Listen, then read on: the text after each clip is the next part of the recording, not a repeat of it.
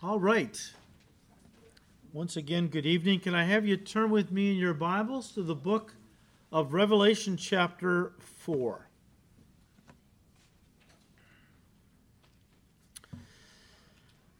As we have said uh, a couple of times, we have officially entered into the last section of the book of Revelation according to the outline that Jesus gave us in chapter 1, verse 19 the longest section in the book, covering chapters 4 through 22. And we're going to just jump in. So, verse 1 After these things I looked, and behold, a door standing open in heaven. And the first voice which I heard was like a trumpet speaking with me, saying, Come up here, and I will show you things which must take place after this. Immediately I was in the Spirit and behold, a throne set in heaven, and one sat on the throne. And he who sat there was like a jasper and a sardius stone in appearance, and there was a rainbow around the throne in appearance like an emerald. As I've been saying, chapter 4, verse 1, I believe signals the rapture of the church. And so the scene now switches from earth to heaven as John is snatched from earth to heaven and begins to tell us what he is now seeing. And as I pointed out before, the church, once seated with Christ in heavenly places, heavenly places spiritually, Ephesians 2 verse 6 tells us, is now seen safely seated with Christ in heaven, literally, before the judgment of God is poured out on this Christ rejecting world. Upon being raptured to heaven, guys, John sees the throne of God and describes the Father as one like a jasper and sardius stone in appearance. Now, obviously, he's not saying that God looked like a jasper and sardius stone. I believe John is attempting to describe the God of light using multicolored. Uh, use, uh, he's just trying to describe multicolored lights emanating from the throne of God using various colored precious gemstones. Here he's, he talks about the jasper stone. We learn from Revelation chapter 21, verse 11, it was a clear stone, so it would emanate a, a white light. And then the sardius stone was a blood red stone. Together, as we've already talked about, they speak of purity and redemption. Purity and redemption. Again, verse 3 And he who sat there was like a jasper and sardius stone in appearance, and there was a rainbow around the throne in appearance like an emerald. We're reviewing a little bit from last time because we didn't meet last week. So, just to review a little bit, the first time we see a rainbow in the Bible is in Genesis chapter 9, where God used it as a sign of his promise, his covenant to the world that he would never again destroy the earth with a flood. That was the Noahic covenant uh, established in chapter 9 of the book of Genesis. This rainbow, we, we learn from verse 5, is coupled with thunderings and lightnings, which, as we said last time, are symbols of a storm that is coming upon the earth. Usually a rainbow appears after the storm, but here we see it appear before the storm in heaven. In Revelation chapter 4, we see that the judgment is about to fall once again on the whole, on the whole world. Uh, the Bible records two worldwide judgments. Two worldwide judgments. One in the days of Noah, which was the flood. All right, we've already looked at that. There's another worldwide judgment coming, and uh, it's going to come after the church has been raptured to heaven. And uh, we call it, or the Bible calls it, the tribulation period. Again, a worldwide judgment. Uh, but the rainbow appearing before this judgment indicates that God is going to be merciful, uh, even as He is judging the world.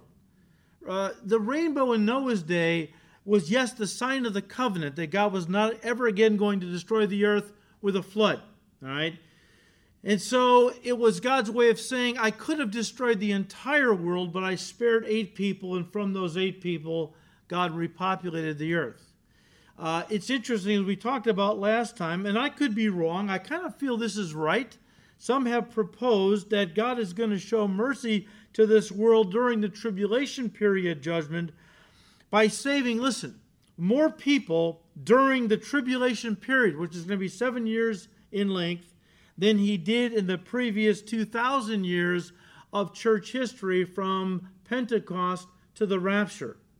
As we said last time, there are more people living on earth right now, close to 8 billion, than have ever lived on the earth in all the years that man has been on the earth. Well, from the, um, I would go back all the way to the very beginning, but especially from the beginning of the new covenant, uh, the, uh, the first century uh, period, and then after. So uh, God is going to show great mercy in that uh, yes, judgment is coming, but the judgment is going to start uh, light, if I can put it that way, and spaced so that, and every time God's going to bring some judgment, He's going to pull back, give people time to repent. He's going to do this numerous times until everyone who is going to repent has repented.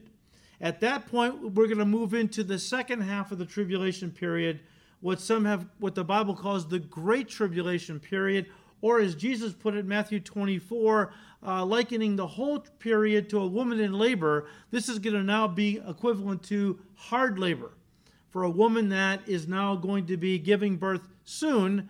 And of course, the pain becomes more and more uh, rapid, spaced closer together, and more intense until the child is born. That's what's going to happen to this world. Uh, in the second half of the tribulation period, God is going to be pouring out one cataclysmic judgment after another, and the earth is going to be reeling until finally Jesus comes and the kingdom is birthed and there is peace. Like a woman after she has given birth, all the pain has ceased. She's at peace. A beautiful child has entered the world. She's filled with joy. And that's how it's going to be when the kingdom is birthed, and so on. So God is going to be very merciful, even in judgment. I think it was the prophet Hosea uh, said to the Lord, Lord, in judgment, remember mercy. And our God always does. Our God always does. Again, verse 4 Around the throne, John said there were 24 thrones, and on the thrones I saw 24 elders sitting, clothed in white robes, and they had crowns of gold on their heads. Now, last time we saw that these 24 elders can really only be one group and that is the Church of Jesus Christ. Go back if you'd like to and, and listen to the study. Uh, if you get the 24 elders wrong, if you misinterpret who they are, and a lot of folks do, I, am not saying I know for sure that they're the church, but we we eliminated every other possibility. It had to be the church. It has to be the church. These guys. If you if you misinterpret who the 24 elders are, you're going to misinterpret the rest of the book.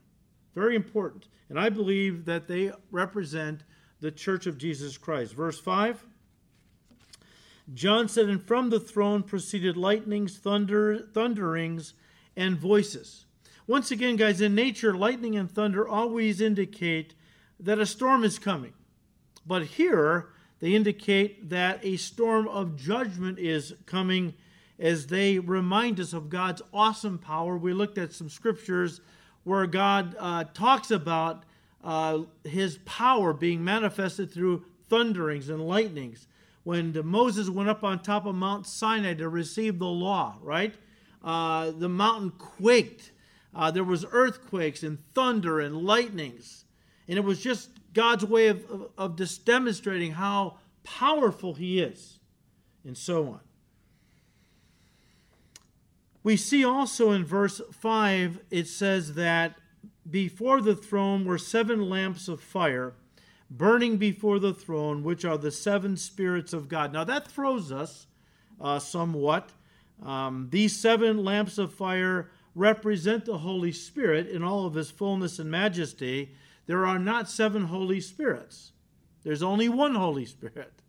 So, why is he likened to seven spirits? Well, commentators agree, uh, well, not all of them, but most of them uh, seem to believe that um, this is just uh, the number seven represents in Scripture perfection and completeness. And uh, this is just a way of talking about the sevenfold uh, ministry of the Holy Spirit, his attributes, but that he is, of course, perfect, he's complete, he's God Almighty, the third person of the Trinity, and so on. So I do see we do see in chapters 4 and 5 God the Father on the throne, before the throne, the Holy Spirit. And in chapter 5, the Lamb is going to walk up to the throne of his Father and take the scroll, begin to break the seals, which leads into chapter 6, which begins to unleash God's judgments upon this earth. We'll see that as we get there. Uh, beginning of verse 6. John said, Before the throne there was a sea of glass like crystal. Now, that is interesting to me. Uh, you remember from our study in Exodus, if you were with us, that the tabernacle, the portable uh, tent of meeting, they would bring it wherever they wandered in the wilderness. And when the Shekinah glory stopped, they would quickly set it up. It was called the tent of meeting because there God and man came together for the purpose of fellowship. Sin was atoned for, uh, and fellowship was allowed then. And so the tabernacle in the wilderness, we are told, was a model of the throne of God in heaven. A model of the throne of God in heaven. Uh, you remember uh, the scene, uh, you know, when Moses came down from the mountain, right? Uh, unfortunately, uh, and I love the movie, The Ten Commandments when Charleston Heston came down, uh, Charlton Heston came down, uh, they, they blew it because they had under his arm the, the tablets, uh, the two tablets of the law, but under the other arm should have been a very detailed set of blueprints for the building of the tabernacle. No doubt that's what God gave to Moses, unless he supernaturally stamped it on his brain, which he could have done, okay? But God not only gave Moses the law in the form of the Ten Commandments written on tablets of stone, but he also gave him some very specific instructions for building this tabernacle, this uh, forerunner to the temple that Solomon would eventually build. That was permanent. This was temporary and portable because it had to go with them wherever they wandered in the wilderness, right? And uh, you remember how that you had. Um, this enclosure, this, this curtain that went around, I think it was 75 feet wide by 150 foot long. That was the enclosure itself, the outer court, okay? One door uh, was really just an opening that led into the outer court of the tabernacle now. And uh, Jesus, of course, said, I am the door. Anyone who tries to come in any other way, the same as a thief and a robber, correct? Everything about the tabernacle pointed to Jesus Christ. If you could still get a copy of the book by M.R. DeHaan called The Tabernacle, get it. If this interests you at all, you will be blessed. All right? One of the best books I've ever read on the he goes through great detail, pointing out, out how everything in the tabernacle related to Christ. Uh, so you walk into the enclosure now, the outer court, and you come to uh, the brazen altar. That was where the animals were sacrificed. After the priest sacrificed the animal, he would then walk now to what was called the laver. The laver was, for a lack of a better description, looked like a large bird bath. It couldn't be too big. They had, they had to drag it through the wilderness everywhere they went. Now, when Solomon built it, uh, when he built the temple, he made it gigantic, seven and a half foot high, sitting on 12 oxen, three facing each direction. The thing was about 15 feet in diameter. Gigantic thing, all right? But in the wilderness, much smaller. The laver represented the Word of God. Uh, Ephesians 5.26, we wash in the water of the Word. That's how we maintain practical fellowship with the Lord. We're in the world, we are in the world, we're not to be of the world, but once you go out into the world every day and rub shoulders with the world, some of the defilement gets onto us, doesn't it? I mean, you're listening to the language and the jokes, and, and you're seeing stuff on billboards, and it's a very decadent world we're living in now. And a lot, some of that can't help but get, you know, into our heads and into our brains and so on. What you need to do is come home and take a bath in the Word, right? And, and, and let the word of God just cleanse you and convict you and you and you need to you know confess your sins and whatever. And this restores fellowship. If we confess our sins, he is faithful and just to forgive us our sins, cleanse us from all unrighteousness, and then our fellowship is restored. And that was the idea. The priest didn't realize it, but we know from the new covenant, looking backward, that's what it was. So the priest would wash in this laver. And then he would go into the tabernacle proper, which was really made up of two compartments. The first was called the holy place. And if you were a priest back then, you would walk into this uh, first compartment. To your right would be a small golden table called the table of showbread. Each week, 12 loaves were baked fresh and put on the table of showbread, one for each of the 12, 12 tribes of Israel. And of course, the old loaves were given to the priests for them and their families to eat. To the uh, left would be the only light source in the tabernacle the menorah, the seven branched oil burning lampstand. Again, everything pointed to Jesus. He's the bread of life, He's the light of the world. Right in front of that second compartment, which was called the most holy place or the Holy of Holies, was a small golden altar upon which the priest would burn incense, which represented the prayers of the saints. And of course, the priest and only the high priest could do this once a year on the day of Yom Kippur, would enter into that second compartment, uh, but only after many washings, many changes of clothing, many animal sacrifices, uh, would the high priest on, on the day of Yom Kippur walk into that second compartment where the Holy of Holies, uh, where the um, Ark of the Covenant was, uh, this box uh, that was made of wood overlaid with gold, two foot three inches wide by three foot nine inches uh, long, two foot three inches high as well. On top was a, a lid made of solid gold called the mercy seat. And you remember how the cherubs were, the, the two, two cherubs, cherubim plural, uh, on the top there, kneeling, uh, facing one another with their heads bowed down, their wings coming uh, almost touching directly above the mercy seat. And that's where the blood was sprinkled on Yom Kippur for the sins of the nation that had not been atoned for. A lot of sins during the year had not been atoned for. And this was a way of setting the record straight, where now the nation was purged of sin and they could have God's grace and favor again. Uh, there's a point to all of this. I'm getting to it, okay? Um,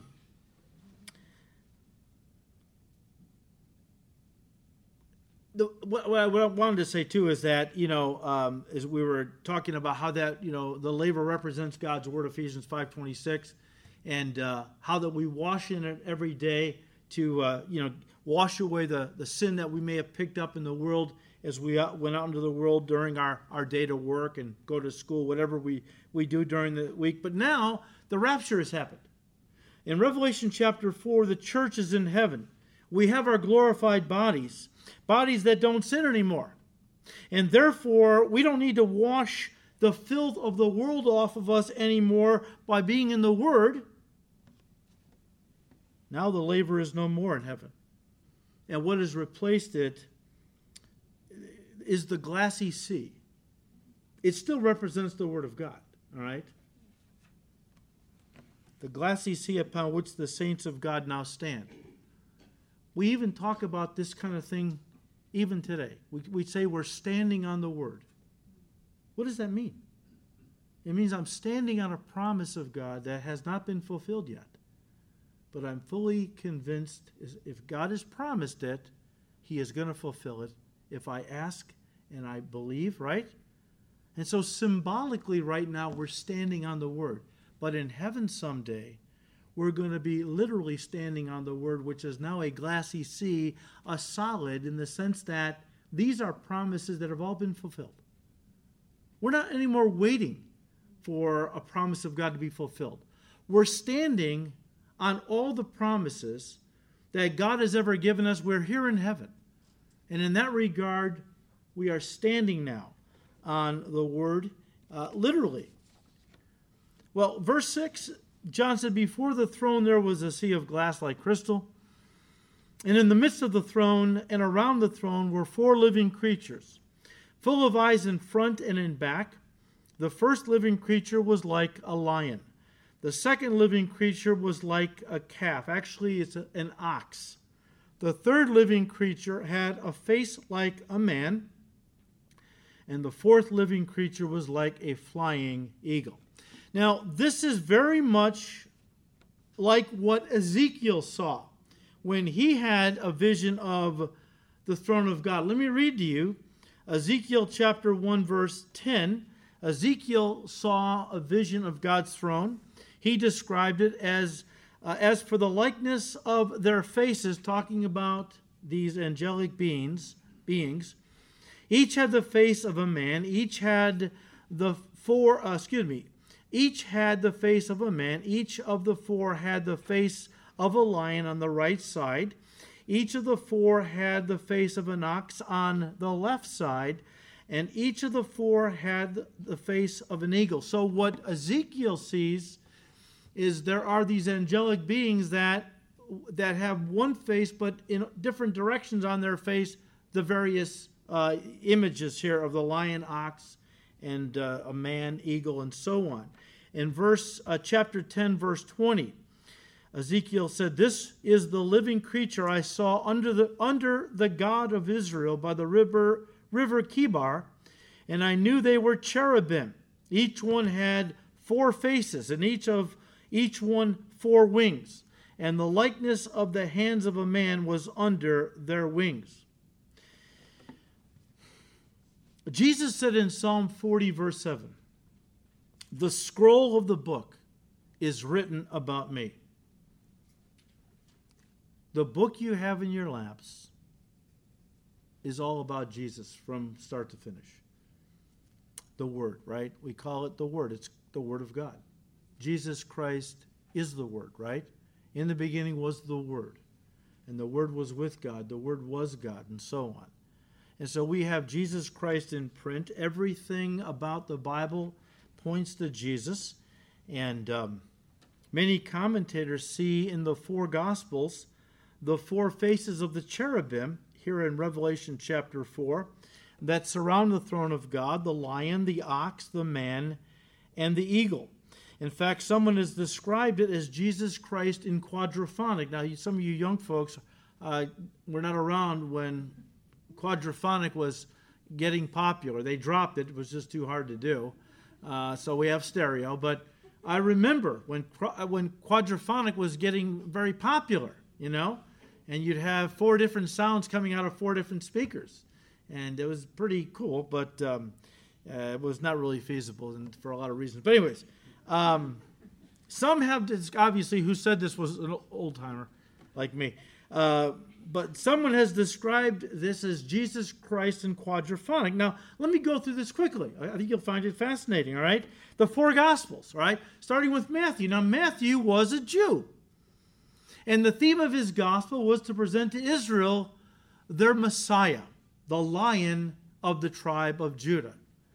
And if he's going to present Jesus to the Jewish people as their Messiah, he's got to trace the genealogy of Jesus Christ back to Abraham, who was the father of the Jewish people, which he does. All right? The second gospel is Mark. The theme of Mark's gospel is to present Jesus Christ as a suffering servant. Of course, the ox is the symbol of a beast of burden. It's interesting that Mark's gospel is the only one that doesn't contain a genealogy. Why? Who cares about the genealogy of a servant? Luke.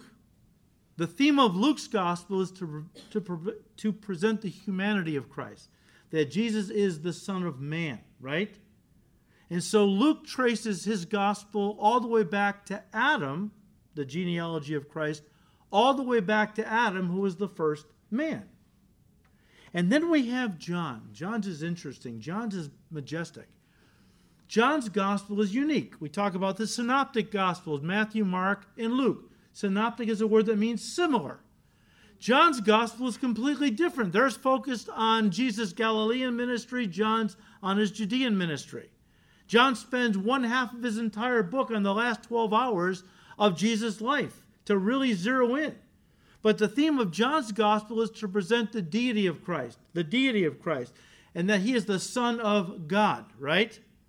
The eagle is the king of birds, and as such is the king of the heavens, often used in Scripture as a, uh, is a picture of God Himself.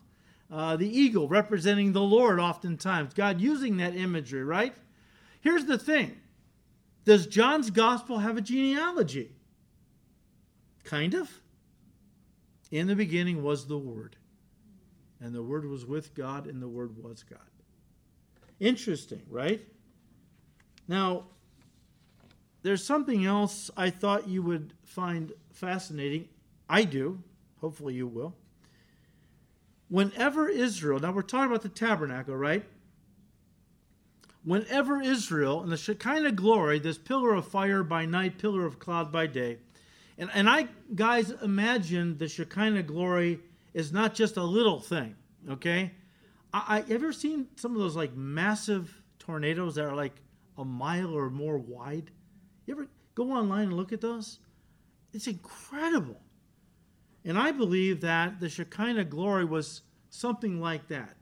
I mean, during the day, uh, God took the form of a pillar of cloud, and that pillar of cloud gave shade to three million people in the wilderness. It had to be pretty big.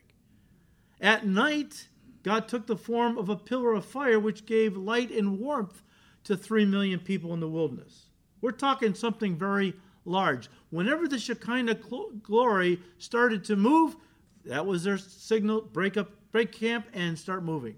And whenever the Shekinah glory stopped and hovered over a, a place, that was their cue to set up camp. And here's what God told them God gave them very specific instructions on how they were to set up camp, down to the fact of how they were to be grouped. How they were to be grouped. Look, if every jot and tittle is put there by the Holy Spirit and the Word of God, don't you know? God is a God of details. We often get lazy and rush through our Bible reading, and we don't really take the time to look for these little treasures. Let's be honest, we get so lazy. If the gold nuggets are not just sitting on top of the ground, we, where we can just pick them up, we don't ever dig. Now, the nuggets on top of the ground, they're a blessing, no doubt about it. But when you dig them out for yourself, wow. Wow. And God was very specific in how they were to set up the camp. They were to set up the camp with the tabernacle in the middle, with three tribes to the north, three tribes to the east, three tribes to the south, and three tribes to the west. Each group of three had a lead tribe, had a lead tribe, and was to rally around that lead tribe's flag containing its insignia. We get all this from Numbers 2, which tells us not only the groupings, but which tribes lined up in which direction. Okay? Let me read them to you. Judah, Issachar, and Zebulun were to camp on the east side of the tabernacle and were known as the camp of Judah. Their flag was a gold lion on a scarlet background. Ephraim, Manasseh, and Benjamin were to camp on the west side of the tabernacle and were known as the camp of Ephraim. Their flag insignia was a black ox on a field of gold. Reuben, Simeon, and Gad were to camp on the south side and were known as the camp of, camp of Reuben. Reuben's symbol, his flag, was a man on a field of gold. And then you had Dan, Naphtali, and Asher, who were to camp to the north side of the tabernacle and were known as the camp of Dan, signified by a gold eagle on a field of blue. Now, why am I making such a big deal out of this? Because the Holy Spirit made a big deal out of it to communicate to us something that was a big deal. You see, every time Israel set up camp in the wilderness as God commanded, guess what? They were a model of the throne of God in heaven. But not only that, Numbers chapter 2 gives us the total number of each group of three. Judah, Issachar, and Zebulun numbered 186,400 men, and they were to camp on the east side of the tabernacle. Ephraim, Manasseh, and Benjamin numbered 108,100 and were to camp on the west side of the tabernacle. Reuben, Simeon, and Gad numbered 151,400 and were to camp on the south side of the tabernacle. And then Dan, Naphtali, and Asher numbered 157,600 and were to camp on the north side of the tabernacle. Now, I want you to understand this. If you don't get this, you're going to miss this, this beautiful imagery, okay? The people of God had just come out of Egypt not long ago, right? And they were they were supposed to go right into the promised land after they spent about a, about a, eight months to a year in the wilderness building the tabernacle and establishing the priesthood. They, they were supposed to go right in, right? But they didn't do that because when they came to the border of the land, they sent the, the, God sent the 12 spies in. You remember the story. 10 brought back an evil report. We can't go into this land. There's giants there. They're going to kill us. Let's go back to Egypt. But Joshua and Caleb, the two faithful spies, said, No, they're big, uh, but God is stronger. Let's go in and take it. He's given it to us. And so the people listened to the 10 evil spies, did not go in, and God forced them to wander then for 40 years until that older generation died out, right from 20 and above, and their children would enter the promised land. The point I'm making is after that failure, the people realized that they really needed to obey God in everything He said to the letter. Now, I want you to think of this. When God, we know that the tabernacle had an enclosure, right? And uh, it wasn't that big, but about 75 feet wide and so on. When God told his people to camp to the east, he didn't mean the southeast or the northeast. He meant the east, and they knew that. And so they camped to the east of the tabernacle and went as far back as they needed to go to stay just to the east and not bleed over into the northeast or southeast, right? And that went for every direction north, south, east, and west. They camped strictly, strictly to those directions without bleeding over. In other words, they weren't to form just a big mass of people.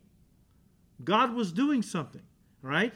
And he very specifically, he told them what to do. Now, with that in mind, notice that the Holy Spirit goes to great lengths to tell us the exact number of each of the tribes in each direction when they set up camp. You know, you're reading your Bible and you you come to this section, and it's like, okay, yeah, yeah, yeah. Know, what do I care? about all these numbers. And we just think it's irrelevant to us and we just move on. We just skip over most of it, right? Here's what you're missing. With the largest number of people camped on the east and the smallest number on the west, and an almost identical number of people on the north and south sides of the tabernacle, it meant if you could have looked down on Israel camped in the wilderness from a high mountain or if we had been back there, we could have climbed in a helicopter and flew over the camp of Israel, looking down, what would you have seen? A cross. And in the very center was the tabernacle, the place where God and man came together for fellowship. The cross of Jesus Christ is the place where God and man come together for fellowship. Through the cross, we have been saved. And we celebrated that tonight with communion. Our God loved us so much that he, he gave His only begotten Son. And Jesus was a willing sacrifice. Of course, Jesus hung on that cross. He was the very center of that cross. Without Him, that cross would have been meaningless. But it's at the cross that man and God come together for the purpose of fellowship. And right in the middle of the camp would have been the tabernacle.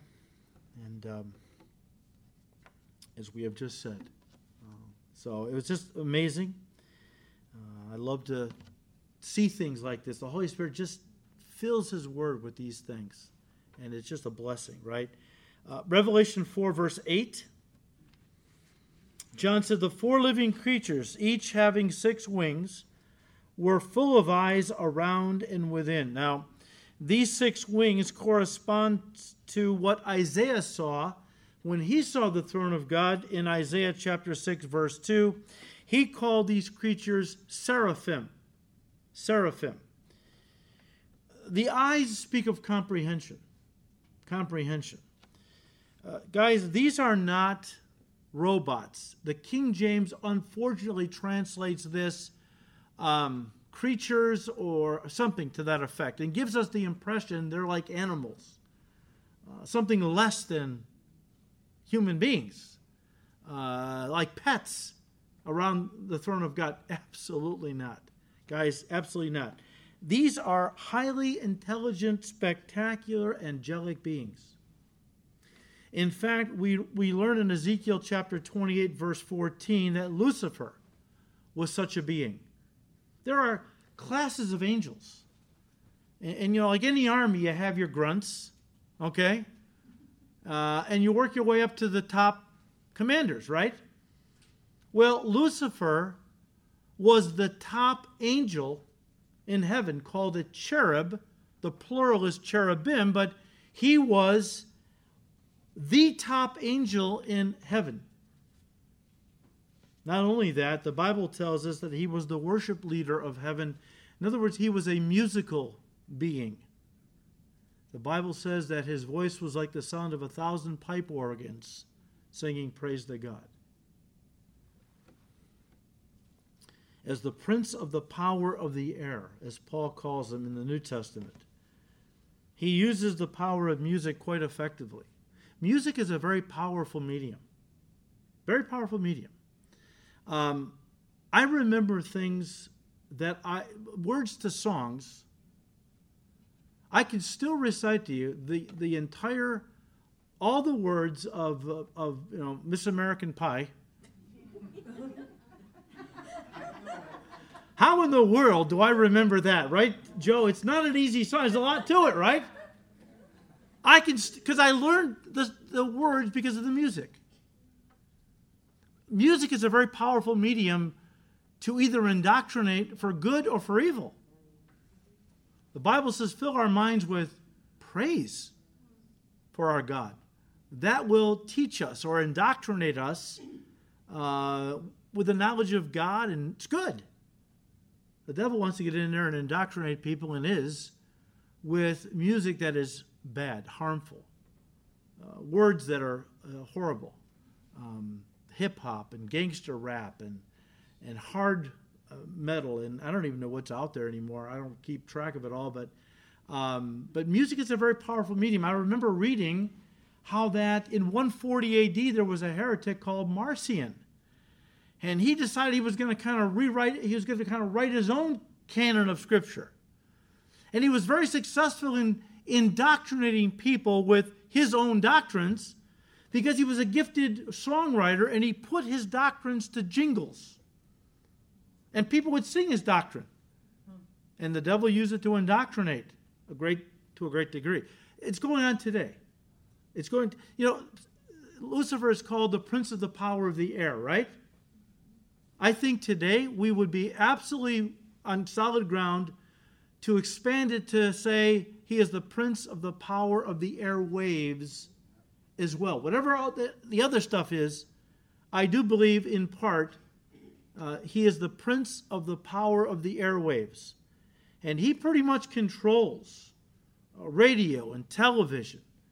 Uh, you know, and um, of course, Christians, God, thank God we have some of it, but by far the devil has most control of the media. The media. And uh, he uses music uh, very powerfully to indoctrinate young people, especially. And uh, so, uh, but he's uh, he's a real he's a real being, and uh, some people think no, he's just a how do they put it? He's just a, a kind of a idea. Well, I don't know, man. He's an idea, that's been giving me a lot of hassle over the years, right? you know, so you know, he's real. But, but verse 8 again, the four living creatures, each having six wings, were full of eyes uh, uh, uh, around and within.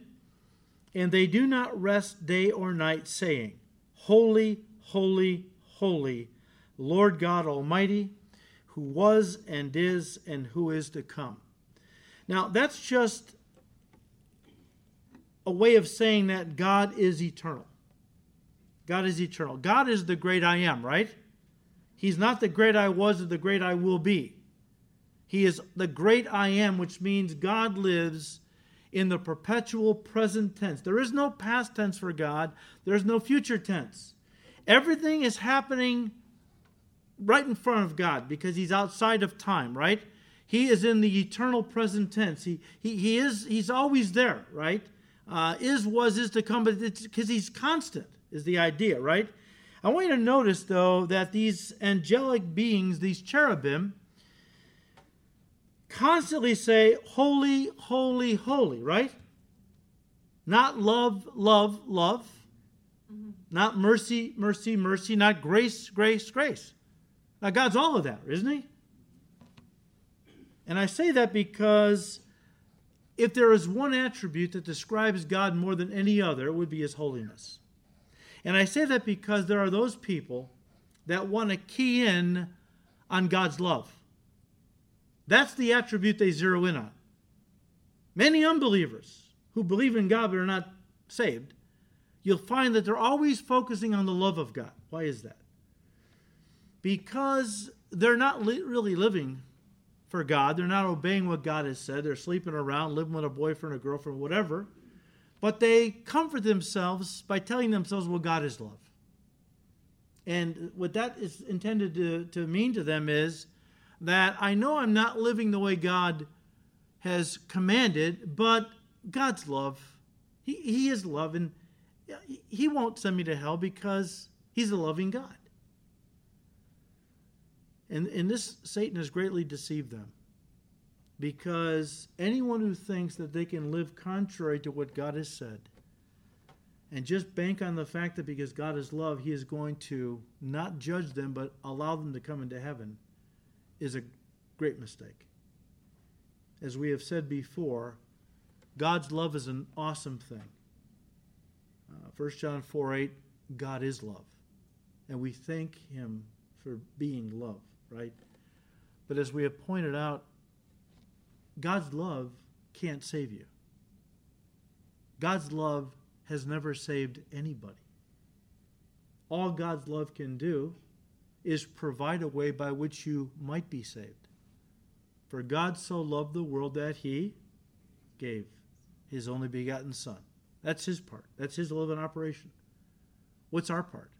That whosoever believes in Jesus would not perish in hell, but have everlasting life. See, that's our part. Yes, God is love. And God's love has provided a way by which people could be saved, not spend eternity in hell, become his children, spend eternity with him in heaven. But they have to repent and they have to receive Christ by faith. That, that's a very important point, and a lot of people don't understand that. Um, they think that because God is love, that's all they need. The rich young ruler, I think Mark's the only gospel that says this. When the rich young ruler came up to Jesus and started to engage the Lord in conversation, Lord, I want to get to heaven. What must I do? And so on. And after Jesus told him what was required, it says that Jesus looked at this young man and loved him. Loved him. But this rich young ruler went away unsaved because he wouldn't give up his money which was on the throne of his heart. And Jesus said, Look, if you want to come follow me, there's something in your life. This is a, was unique. It wasn't a universal thing. What was unique to this man's life, what was keeping Jesus from really being able to sit down on the throne of this man's heart and lead his life, was the fact that this man had a lot of money. And Jesus hindering your relationship with me. Give it away, and then come follow me and he went away very sorrowful because he was had great wealth and didn't want to give it up. So even though Jesus loved him, Jesus' love couldn't save him because he this man had another God on the throne of his heart, and uh, God won't share uh, our lives with any other God or any other love, right? So it's interesting. Why do the cherubim keep saying holy three times? Holy, holy, holy. This continues, right? Well, very simply because God is a triune God consisting of Father, Son, and Holy Spirit. Three distinct persons. Understand, we are not polytheists as Christians. We believe in one God. We are monotheists. But that one God is made up of three separate and distinct persons Father, Son, and Holy Spirit, each one being absolutely holy. Absolutely holy. In Samuel chapter 2, verse 2, Hannah, Hannah said, There is no one holy like the Lord. There is no one holy like the Lord. One author defined God's holiness this way. He said, and I quote, God's holiness is his utter and complete separation from evil in uh, from evil in any and every form. He is absolutely un, untainted by any evil, error, or wrongdoing. Unlike angels, some of whom sinned, or humans, all of whom sinned. End quote. Turn to 1 Peter chapter 1.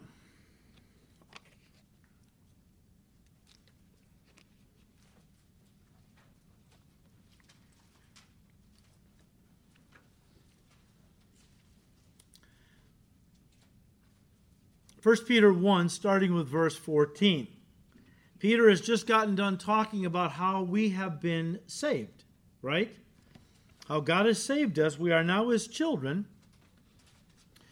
and he says in verse 14, as obedient children, this is what we need to start doing, living obedient lives to God, not conforming yourselves to the former lusts, as in your ignorance. When you were unbelievers, you lived a certain way. Now you're God's children. You are to live a new way.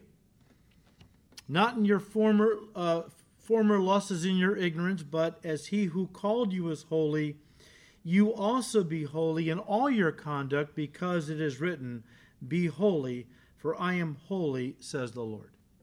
And Peter is drawing from this, he is, uh, when he says this, he is uh, re- looking back to Sinai. When God brought his people out of Egypt, first thing he did was lead them to the base of Sinai where he proposed a covenant with them. And basically he said, Look, I want to be your God, and I want you to be my people. And I want to enter into a covenant with you. It's up to you, though. Right? This covenant is going to mean that you belong to me, I belong to you. We're going to have this exclusive, loving relationship. Oh, the people heard that and thought that was a great idea. And so God says, Well, Moses, come up to the top of the mountain, I'll give you the terms of the covenant, which wound up being the Ten Commandments, right? But, but when God was then fa- finalizing the covenant with God's people, he told them, Look, now you belong to me. And I want you to live a holy life. The word holy is a word that means separate. Separate. In the Greek, it's hagios, not hagendas. Hagios, which means to be separated. Uh, the church. The church, right? In the Greek, it's ecclesia. Comes from two Greek words, ek out of, kaleo, to call. The church is a group of called out ones. Called out from where? Called out from the world. Still in the world, no longer of the world. And that's the key, right? That's the key. Sometimes Christians think because they're still in the world, they can act like the world. No, absolutely not. And that's what God was saying to his people, Israel. Egypt was a type of the world. He had just delivered them. And what he was saying to them is look, how you lived your lives when you were slaves in Egypt is one thing. But now you belong to me. And I want you to live a separated life, a holy life, a life that honors me, a life of obedience to me, right? I want to use you as an example to the rest of the world.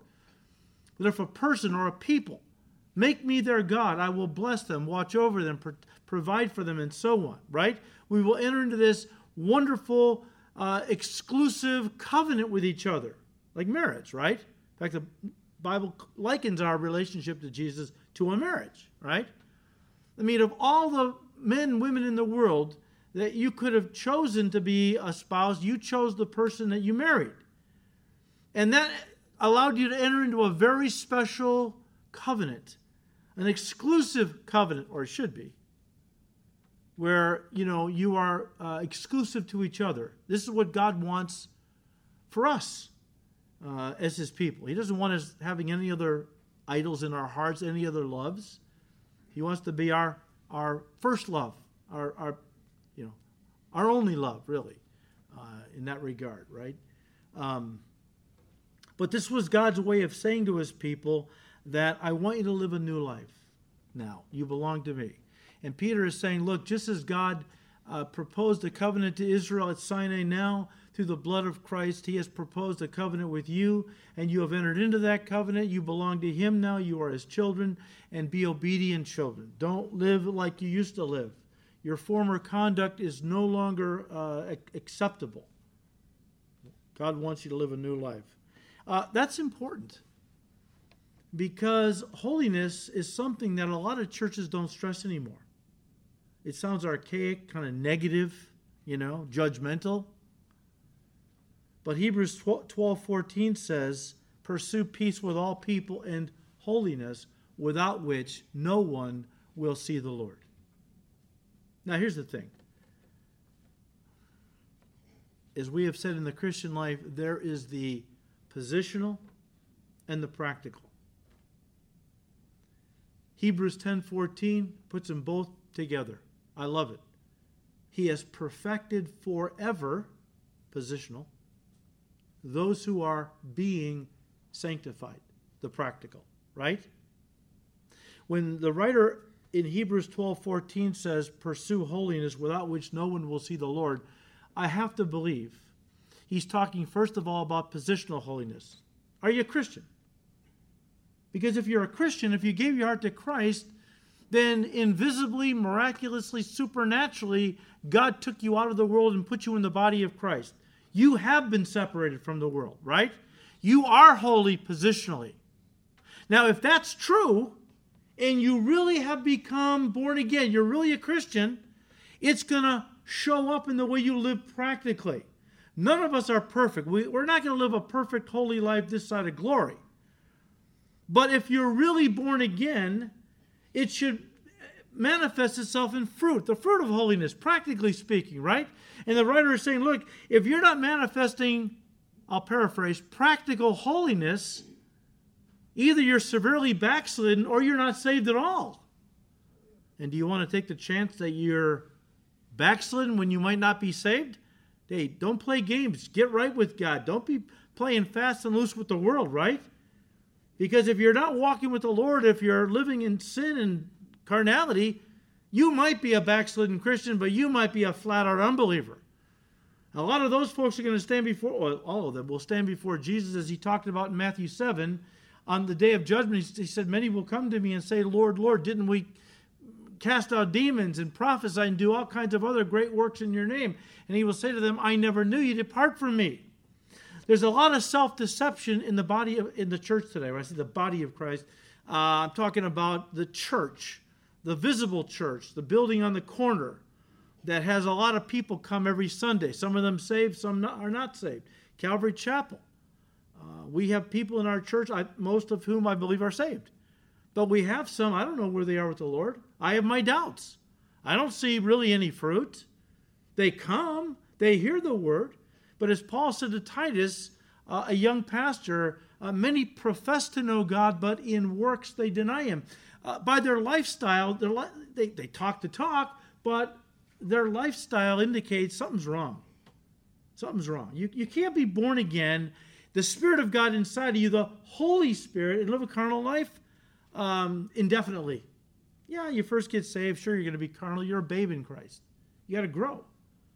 But 20 years later, I've seen people that profess to know Christ for 30 years yikes. I mean, their walk is like, wow. And I, I worry for them. I mean, how could you be carnal for 30 years? I mean, we all go through periods. Maybe we backslide. But, but you know, to me, that indicates a person who's not saved at all. So, holiness is important. But understand, though, that when we talk about holiness, and God says, Be holy as I am holy, we're not that's not the holiness we can attain to this side of glory, right? God is absolutely holy. He is perfectly holy. John said, In him is light and, and no darkness at all. God isn't just mostly holy, He's not 99.999% holy and a little bit of unholiness. No. He is absolutely holy, right? Perfectly holy. And um, we, we need to understand that when God talks about us being holy, again, it starts with receiving Christ, but then living for the Lord throughout your day, right? Where you're not hanging with the old friends, going to the old places, um, watching stuff on TV that's going to pollute your mind. There's a new heart. There's a desire to walk in a new life, uh, newness of, of life. Uh, again, a holy life, a separated life, in the world but not of the world, right? We've said it before, let me say it again. Uh, it's, it's okay to be in the world. God's put us here. Um, you know, just like it's okay for a ship to be in the sea. But watch out when the sea gets into the ship. It's okay for a Christian to be in the world, but watch out when the world gets into the Christian. There's a lot, a lot of Christians, they have allowed the world to seep in. How? Because as John says in 1 John 2 15 to 17, all that is in the world has been orchestrated by the devil to appeal to the lust of the eyes, the lust of the flesh, the pride of life. These are not of the Father, they are of the world. And when you allow the devil to use those three portals, the lust of the eyes, lust of the flesh, pride of life, to allow the world to seep in, you're going to become carnal. You're going to become disconnected from God uh, in a practical sense. The fruit of the Spirit will wither, the flow of the Spirit will dry up. I mean, you'll be saved, but living in the wilderness, yeah, out of Egypt, but not in the promised land, which is the life of the Spirit. That's a my pastor used to say that's the most miserable place for any Christian to be in. In the wilderness, right? Too much of the Lord in them to be comfortable any longer in the world, and yet too much of the world in them to be comfortable around spirit filled Christians. And so they're in this limbo. Horrible place, right? Miserable place. And so what happens? What was the what characterized the children of Israel in the wilderness? Murmuring, complaining, bickering, infighting. You show me a church that manifests those things on a consistent basis, I will show you wilderness Christians. The goal is God wants us to come into the promised land. And that happens by faith, by the way. You believe that the, the power of God is available to you. And you say to the Holy Spirit, Lord, I, I want you to live your life through me. Lord Jesus, through the power of the Spirit, live your life through me. And I believe that you have promised that you will give me the power to walk in victory, to walk in the Spirit, to be in the promised land of my Christian life. If I will walk by faith, trust your promises, and stay away from places and people that are going to just bring me down. It's it just, you know, something we just have to um, understand. Well, back Revelation chapter 4, um, and I think we're going to, as I look at the time, going to have to stop here. Um, next week, we'll pick it up in verse 9. And there's some very important things I don't want to rush through, and so we'll, we'll wait. But um, so much that the Lord is trying to communicate to us, right? And um, now more than ever, guys, as the world is getting worse and worse, we have to get closer and closer to God. I mean, you thought it was hard to walk with God before. It's going to become really hard to walk with God. Think of Daniel in Babylon. And the reason Daniel could be such a victorious person living in the worst possible spiritual environment. Babylon is used in Scripture as a, uh, a type of every form of wickedness in this world. How could Daniel walk with God in a place like that? Because it says he purposed in his heart he was going to walk with God. You're not going to live for God by accident. You can only you're only going to live for God on purpose. And you have to purpose every day today I am going to walk with God by God's grace, not me. I'm not saying I'm going to do it but I desire with all my heart. And now, Lord, today I lay, lay my life on the altar of sacrifice. Take me as a living sacrifice. Fill me with your spirit. Give me the power to live for you, to be a light. and then you step out in faith. It starts with the mind, it starts with purposing in your heart. And so it's going to be getting worse and worse. And may God give us the grace to draw closer and closer to Him. Because as things get more and more dark around us, the closer we get to Jesus, the light will begin to shine brighter and brighter. And there are people out there who are going to come to Christ. They're looking for they're looking for a way. They're terrified, and it's going to get worse. They're terrified at what's coming. I mean, they, they hear the reports. The whole country could implode uh, and descend into, into civil war and chaos. And a lot of people are genuinely terrified. And here we are with the peace of God in our hearts because we know what's going on. Worst thing for Christians to do right now is to panic, become as terrified as the world. Why would we do that? We, our God's on the throne. No matter what happens politically, He's on the throne. And we know where we're going to spend eternity. So stay calm, keep your eyes on Jesus, and uh, let God use you in these last days because He wants to and He will if we will just trust in Him. Father, we thank you for your word tonight, and Lord, what a blessing your word is to us. It is really a lamp unto our feet, a light unto our path. And we thank you, Lord, as we feed on it, we are strengthened, we are edified. And give us grace, Lord, to go out into this dark world filled with your Spirit, overflowing with your Spirit, that people might see the love, the peace, and even the joy in us and be absolutely dumbfounded and run to us and say, What is with you? How could you have joy and peace and all that in the midst of this chaos and so on? Well, I know Jesus, and uh, He's the Prince of Peace and He is in complete control. And Lord, give us grace to be that kind of witness. Father, we thank you now. We ask you to keep blessing these studies in your word. We ask it all in Jesus' precious name. Amen.